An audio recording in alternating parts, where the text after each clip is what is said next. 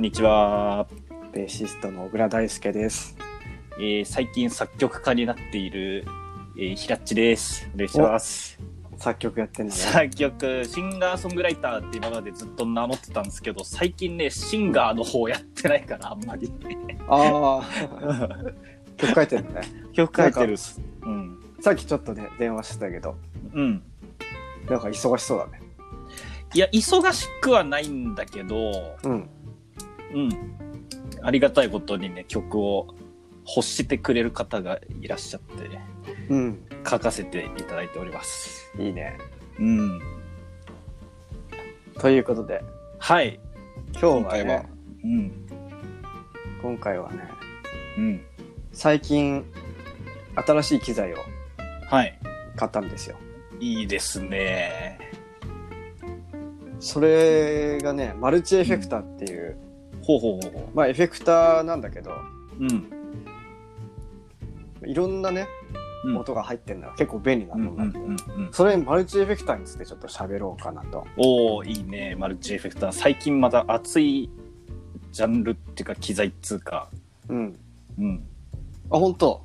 熱いよね。ま、一昔前っていうかさ、本当に一昔っていうか大昔かもしれないけどさ、あマルチエフェクターって、なんとなくこう、敬遠しされていたっていうかさ、はいはいはい。うん。うん、時代もあったけど多分ね最近は熱い機材なんじゃないかな、そっか、俺あんまりね、今まで、うん、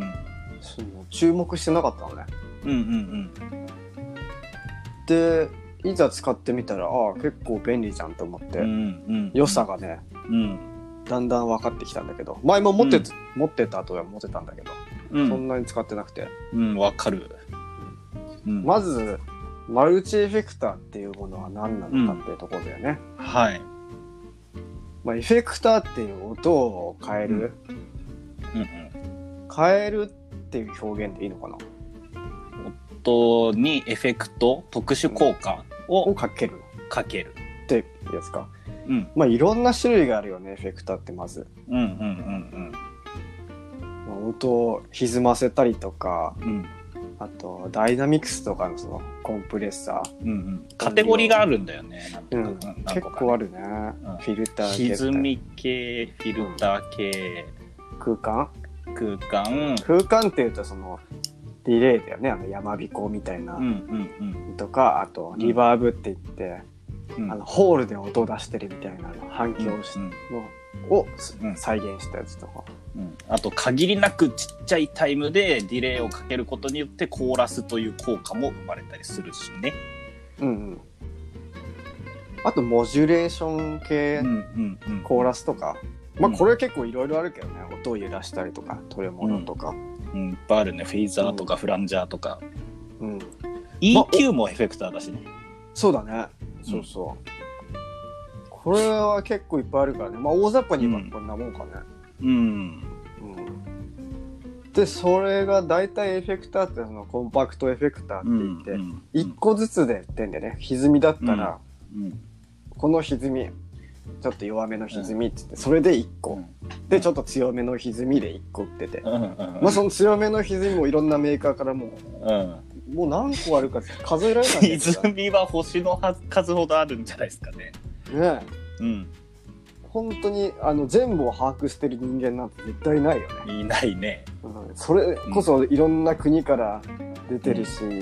一つの国でもいろんなメーカーがあるしいろんなメーカーでも何個も作ってるしって話でうん自分で作る人もいるからね。そうそれを入れちゃうと思ううん。自分のホームページのみでしか販売してませんとかうん。それこそあのホームページとかも載せてなくて人伝いデザインやってないとあかそういう人もいるしねうんこれは絶対に把握できないでしょうん。モディファイとかね。ああね、それは、モディファイの話はま たね、深いね。深い。うんまあ、モディファイの話ちょっと触れると、うん。もともと売ってるやつを、うん。その、改造するわけだよね、モディフうァイん、ってそうそうそうそう。うん。やっぱ、あるよね、その、うんなんだ、いろ、いろんなの出てるけど、定番って言われる、なんかう、ん。量産されてるものでも、うんやっぱちょっと弱点があったりとかするから、そこを、うんうんあの、ちゃんと、モディファイして、うん個人で売ってる人もいると、うんうんうまあ、ん個人じゃなくてもいるけど、うんで、まあ、そういうエフェクターっていうのはまあ本当に星の数ほどあるけどうんそれを、うんまあ、割と定番系を入れてるけどねそれを一つのうんエフェクターとしてうん作ってるものうんっていうのかなマルチエフェクターっていうのは、うんうんまあ、再現してねそれをそれらを、うんうんデジタルうん、なんだけどねそうだねそこが大きな違いだね、うんだからもういろんなのエフェクター欲しいけどもう一個一個高いし数も多いし、どうしようっていう人にはもうちょうどいいよね、それ一個買えばもう何でも入ってるわけだから、うんうんまあっていうのがマルチエフェクターってうんうん感じだよねうんメリット上げるとすごい多いよねあのおいおい、コンパクトだとまず、うんあのそもそもチューナーをうん、チューナーをコンパクトで買ううんうんで、えーパッチケーブルいっぱい買ってうんでまず、まあ、例えばだけど TS9 をつないでうん音を太くしみたいなで、OD1 で歪ませうんでなんかディストーションとかまたもう一個オーバードライブとか入れてブースターにしうんリバーブをかけみたいなその度にその数分のパッチケーブルが必要でありみたいなうんうんうんそうつなげばつなぐほど音は痩せていくみたいなうんやつを一気に解決してくれるというメリットがあるよね。うんでかいねそこ、うん、うん、電源もね、うん、あそうね。うん、コンパクトだったら一つのエフェクターにうんこう電源をこう一個ずつこう供給しなきゃいけないからうんあのまあ大体パワーサプライっていうのはうんうん1個からこうあ電源を1個ずつつなぐみたいな感じになってうんうん使うけど、まあね、そこもあまりにも数がねエフェクターが多いと、パワーサプライ1個じゃもう賄えないから、うんまあ、電源も必要だしパッチケーブルが何よりねうんほんと数が必要だし1個ずつね、こだわるとまた高いからねそのケーブルも1個ずつが。そうそうトラブルが起きたら対処が、あれねうん難しいっつうかどこがどうなってるかっていう検証しないといけないし、うんうんうんうん、トラブルはね、本当相当気をつけてても、やっぱある、うん絶対あるからね。あるよね。うん、ギターだと結構エフェクター使う人多いから、うんまあだい、音でなくなった時に、どこが原因かがわかんないんだよね、そのいっぱい。うんエフェクターがあると。うんうんうんうんそうそうそうそうそで、一個ずつ繋いでるから、う。うんエフェクター一個の人だとしたら、仮うんあの仮に。うんもしギターで音でなくなったら、うんギター、エフェクター、アンプっていうところの、一回エフェクターを取ってギター、アンプっていうのを出して、うんでそれで音出たらあエフェクターが悪いんだってすぐ分かるけど、うんそこのねエフェクターの数が多いとねうん一個ずつ取るとそわうけ そうそう負けにもいかないとかもうもう一個ずつ取るしかないんだよねもうんそれしかないよね。うう、んうん 曲中だとしたらさうんもう曲中に一個ずつ取って調べるわけに もいかないから、とりあえずね曲でやったりとかって結構大変そうだねそこら辺は、うん、そうね。それはもコンうパうん。あどうぞどうぞいやいや、コンパクトエフェクターはコンパクトエフェクターでいいんだけどね。そうだねうん。うんやっぱね、アナログが好きな、あの、石器時代の自分、あの、時代のミュージシャンなんで、私うも。んうんどうしてもね、こう、マルチエフェクターの、うんあの手軽に、うデジタルの歪みデジタルの歪みみたいな、うんうん何それみたいな、あの、抵抗感はありましたよね、やっぱり。わかるうん。うんあるねうん、やっぱりあの歪みといえば OD1 ですよね、みたいなうん石器時代の人間なんで、うんうんうん、 あの実を言うとね、うん自分もね、あのーマルチエフェクターを最近ね、使ってるんですよ。レコーディングで。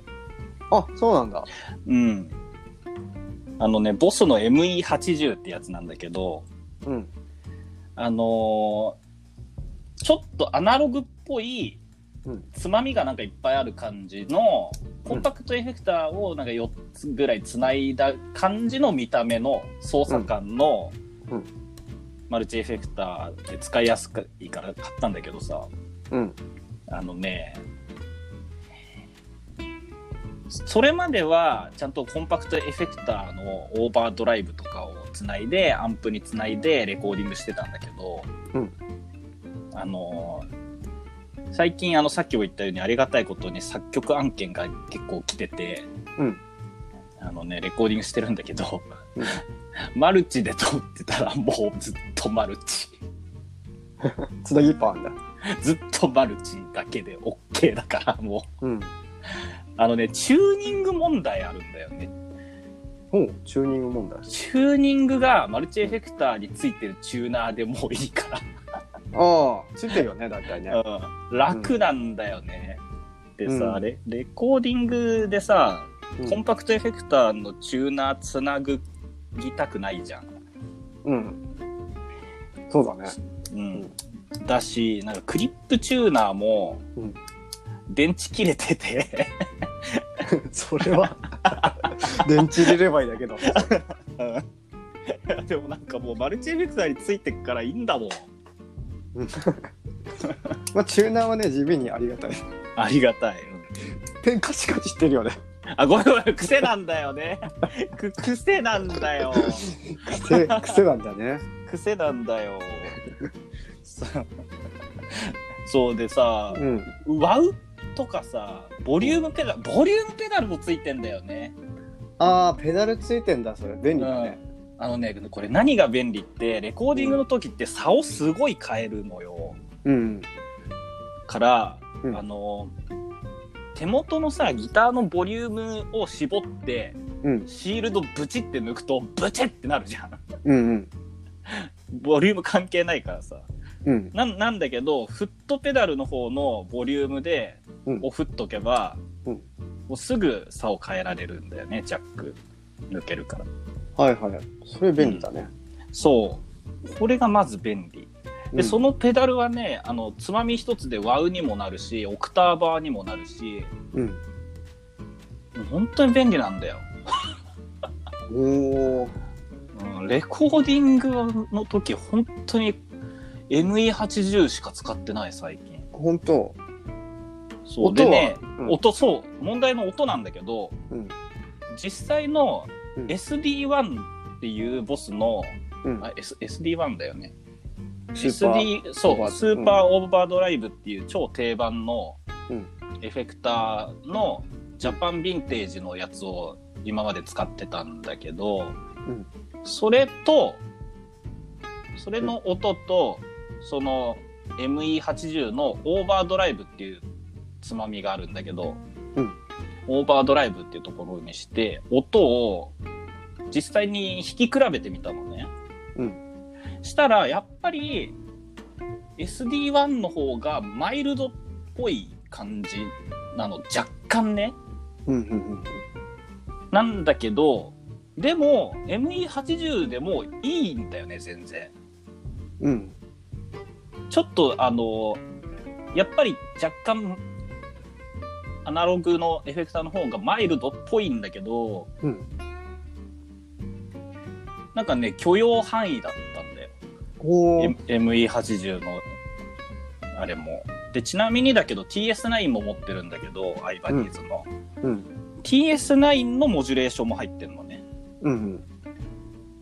あのメーカーが違うから TS9 とは書いてないんだけどさうん。なんて書いてあったっけななんか、うんそう TS9 の,、んのモデリングっつうのうん。も入っててそれもね比べたんだけどこれもね限りなく近いのよ。ええ。うん、再現されてんだね。そうですげえなと思ってだから SD1 と TS9 をこういちいちアンプのボリュームをさゼロにしてさつなぎ替えてさうん。でやりやってってやるその時間を、うんさあの曲のアレンジを考える時間とかさあとレコーディングしてる時ってこうアドレナリン出ててうん。あのねうわーってなってんのよ心の中が うん。もうあアレンジして演奏してる時ってうん。だからもうなんつうのシールドとかごっちゃごちゃになってもうぜ全然あの片付けながらとかやんないのよもうスピード命みたいなうん。わかる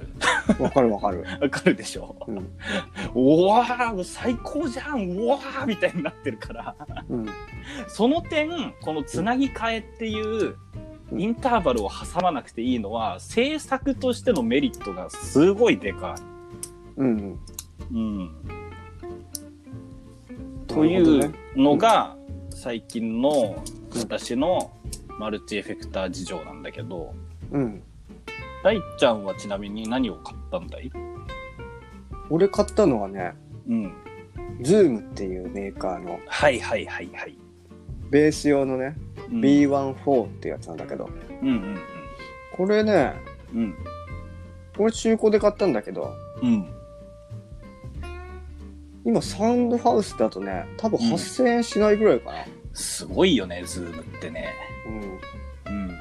で、まあ中古だからもっと安かったんだけど、うんこれはね、まず最初に思ったのが、うん半端じゃない軽さなのよ。ああ重量がね。重量が。うんで、俺使うっていうと、うんだいたい外で持ち運んで、そのスタジオでうんうんうん、リハで使うとか、うんまあリハでなんか、ちょっとこういう音欲しいなって思った時にすぐ呼び出せるうんたらいいなとか、そういうぐらいの気持ちだったのね。うんうん買ったのが。うんだったからね、ほんと持ち運びにちょちょうどいいのよ。うんうん軽さが。うんで、えーよく持ち運んでるね、プリアンプ、エフェクターで、うん MXR っていうね、うんうんメーカーの、うんえーなんと名前だったかな、まあ、あの、よくあるベースのプリアンプなんだけど、サンズアンプみたいなやつで。うんうんそれよりもね、多分軽いのよ。ああデジもはタやル、の良さだね。うん。もはやコンパクトエフェクターよりも軽いんじゃないかっていうぐらいの。う本当だんで、うんまあもちろんチューナーついてるし、うんで、ちょっと遊びたい時に、あの、リズムマシン、ドラムマシンが入って、あ入ってんだ。それも多分ね、50パターンぐらいは入ってんのかな。ええすげえ。あとは遊びたいので、ルーパーとかも入ってるし。うんでね、エフェクトがね、60種類ぐらいだから、まあ割と少ないんだけど、うんパソコンつないでアップデートされれば、そこからあー新しいエフェクターもらえ、エフェクタはーいもはらえいはるいはしい、。うん特にそのアップデートで新しいやつ買うとかじゃなくても全部もらえるし、無料なんだ。うん。あとはね、うん同時使用、最大同時使用がね、5個まで使えるのね。おー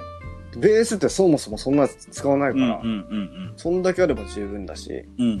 まあでも物によって5個同時にはできないんだけど、なんか処理的にもういっぱいいっぱいになるともうこれ以上できないかはいはいはいらはい出てくうんるうんだけど、んあとね、良かった点がね、うんこれはね、買って届いてから初めて知ったんだけど、うんそのパソコンとつなぐときにさ、うんそのマイクロ B っていうのかな、その、うんアンドロイドのちょっと前のスマホとかで充電したいとか、ワイヤレスイヤホンとかそういうので使う、うんあの端子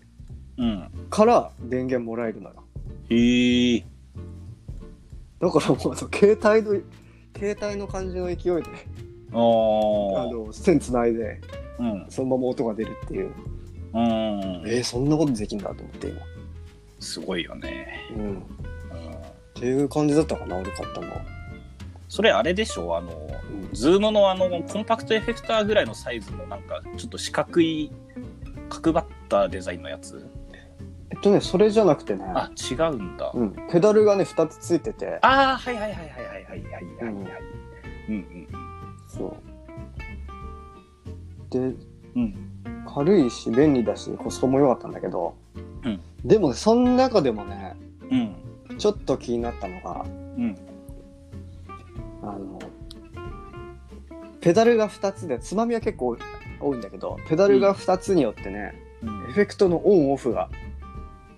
結構不便だったねああ、5個つないだ場合にペダルが2つしかないから。そう1個がまあオンオフで使うじゃん、うん。でもう1個がそのどのエフェクトにするかあのーその切り替えなのね、はいうん。だから12345って並んで左から順にうん。 1だとしたら、うん右のペダルを踏むとうん。そのカーソルが右に進んでいくの、はいはいはいはいはいはい。そうだからうん。 1のエフェクトを、うん左のペダルを押すとオンオフができるのねうんうん。で1をこうオンにして次にすぐに4番をオンにしたいとかそういう時にうん。そのカーソルをねああ。トントントンってこう何回かこう踏まなきゃいけなくて、うんうんそれが結構ねうん。うん。不便だったかなはいはいはいはい。ライブとかリハで使うときにさ、そういううんコンコンパクトな方のマルチエフェクターってちょっとそういう、その点では不便なんだよね。不便だねやっぱ踏むとこはねライブ用だとうん。何個かあった方がいいねうん。ME80 はね、うん、本当にあの、コンパクトエフェクターが4つつながったみたいなデザインだから、うんその点はいいんだよね。そやっぱそれがいいよね うん。これ前使ってたねあのズームの何だったかな名前 B ちょっと待ってすぐそこにあるわ B 何だったかな B3 かな B3 だ、うん。はねうんコンパクト3つつなげられ3つみたいな感じのやつだったのよちょっと大きいやつなんだ。うんちょっと重くて大きいんだけど、うん、うん。それはもう直感的に操作できるし、うんうんうん。オンオフも楽だったただ3つ同時っていうのが限界だったからああ。今のやつよりはねうん。まあ、3つでも十分だけどねただ重いっていううん。レコーディングとかだとね、いいんだけどね、コンパクトなマルチ。うんちなみにね、俺もズームのね、うんコンパクトエフェクターサイズの、いうん多分一番ちっちゃいサイズのマルチを1個持ってるんだけど、はいはいあれねその、うん、うんそうそう、そん音色とかめちゃめちゃいっぱいあるって便利なんだけど、その操作性がうん、ちょっとあれでね、うん ME80 を使っちゃってる今。操作ね確かにね大変そうだよね、うんうん俺使ったことっていうか、まあ、ちょっと触ったことあるんだけど、うん。付き合い方も全く分かんないんだけどさうんうんあのメインのこう踏むボタンみたいなのあるじゃんうん。うん下にあるあの横に横とか縦とかになんかそうそうそうそうちっちゃいボタンあるよね、十字キーみたいなねそうそううんなんかメルカリ見てたらねうんそこを踏めるようにするためのなんかアタッチメントみたいなの作ってる人がああなるほどねいて、なんか500円とか1000円とかだったかなあー結構安かまあっでもたんだけど、必要な気持ちはわかるわうんうんうんやっぱ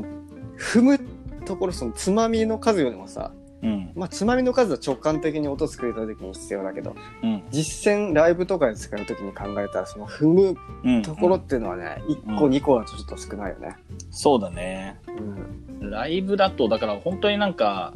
コンパクトエフェクターのななんか空間系が一個欲しい時とかにそれをうん、うんだからマルチとしての利便性みたいなものはちょっとそのちっちゃいデザインだとね難しいものがあるかもしれないね。うん、うん。そうねマルチって言ってやっぱその用途によってねうん。結構広いよねそのうん。いろんな音をただ出したいっていうんだったら全然コンパクトでもいいしうん。もうそのいろんな音をそのまま実践でこう使いたいっていうとねちょっとある程度大きくなるし、うん。うん。うんあとねそううん使ってみてうん思ったのがね、うん。まあ音音質うん。のヘッドフォンの状態でうん。うん。比べてみたのよそうのん自分が持ってる実機うと。ん。うん。ただまあねなん似てるんだけどね、うん。まあ、やっぱねうん。その平地が言ったみたいにうん。違って逆にね俺はマルチのそのモデリングされたやつのがねマイルドな感じだったんだよね、あ、そうなんだ。なんか高いところの音域はいがなんかバスッとなくなってる感じだったのなんかさ、あの、マルチだとあれでしょアンシミュもアンシミュも入ってるでしょあるある。アンシミュを通した場合とうん、その差とかもあるのかもしれないよねもしかしてそうだね。あれね、俺 LINE で今んとこはあんまり使う予定がなさそうだかうら、んそのパソコンでつないでさ、そのうんソフト入れて、うん専用のやつで。で、自分でその選べんのよ。うんどのエフェクター入れるとか、どのエフェクター取り除くみたいな感じで。はいはいはで、い使わないと思ったやつはもう選択肢減らそうと思って取り除いたのね。うんでそのアンプのシミュレーターとそのキャビのシミュレーターも入ってるわけよはいはいはいそそれ全部取り除いたええじゃあ LINE 直の音みたいなそうそうもう俺スタジオでリハの時に使う用途しかないからうんもう直接アンプ鳴らす時のあでもあそそういうのあれか、うんマルチの方の話かそうそうそあはいはいはいそれ外した方がいいよねううんこれいらないなと思ってね外しちゃったそれはだってエフェクター側でやる必要ないもんねうんまあ LINE でなんかちょっと自分で音取りたいとかそういう時にも使えるだろうけどねまあ、その時もうんその時でもうやっぱ DAW の方でアンプの役割は果たしたいかもしれないな、ああなるほどねうんうんスタジオでね昨日出したのよ初めて音うんでその時はね実機は持ってかなくてうんマルチだけでやったんだけど、うん俺の耳ではね全然気にならなかったねうんうん、そうなんだよね音さそうなんなんとなく偏見があったんだけどほん実際に比べてみるとなんか全然大丈夫だなって、ね、うん、結構でもいるよねダメっていう人、いる、うんうん、まあなんか違いはさすがにわ分かったけどうんうんうんなんかダメとはね俺は別にそ全うそ然うそうそうそうそう、確かに違うんだけど全然そ本当にそれであの仕事のレコーディングもしてるし、うんうん、全然なんか音悪いなとかもちろん言われねえし、うんうん、自分で聞いても大丈夫だなって感じ、ねうん、結構やっぱあの気になる人は調べてるだろうけどねそのレビューとかを、うんうん一回ね気になってるんだったらねうんうん音聞いてみ自分で弾いて聞いてみてとかしてもしそれでダメだと思ったらやんない方がいいしうん自分で聞いてみて自分の耳であ大丈夫だと思ったらうんぜひね、導入させた方が、いろいろ便利なんじゃないかなって思う。うんうん本当だよねだうかんらその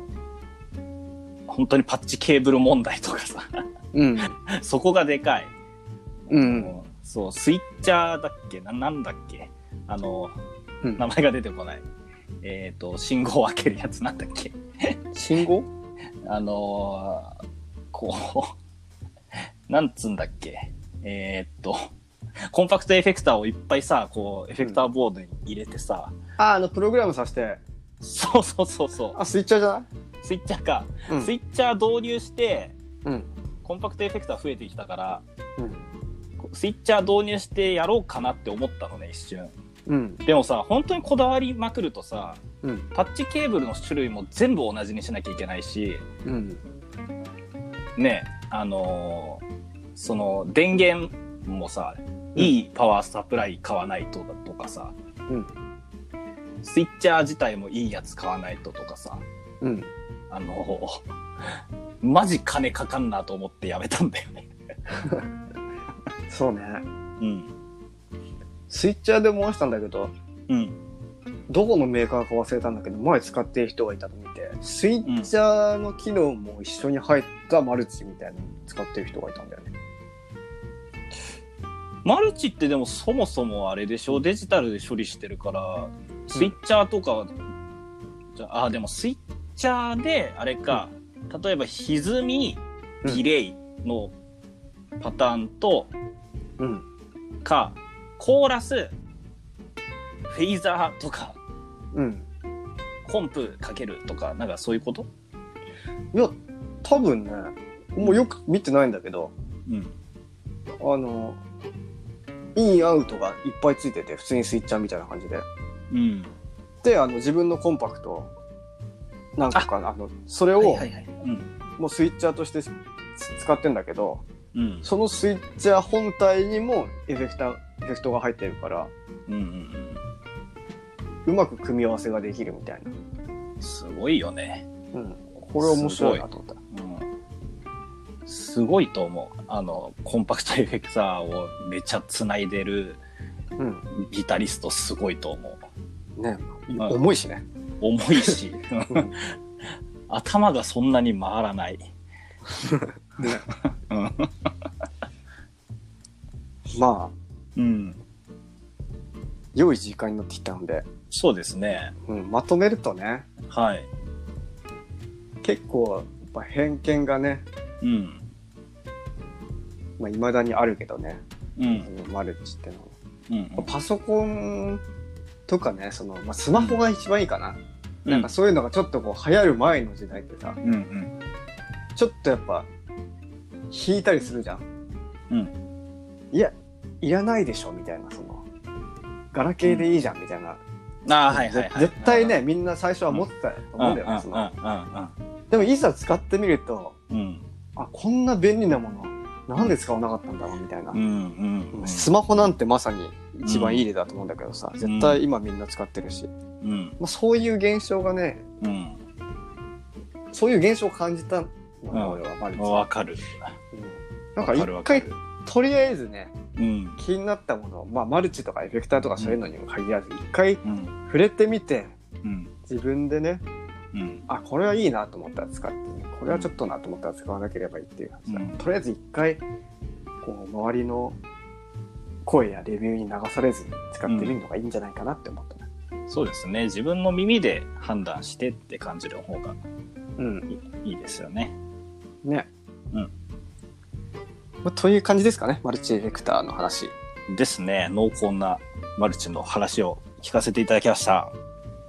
ありがとうございますありがとうございます。じゃあまた来週はい。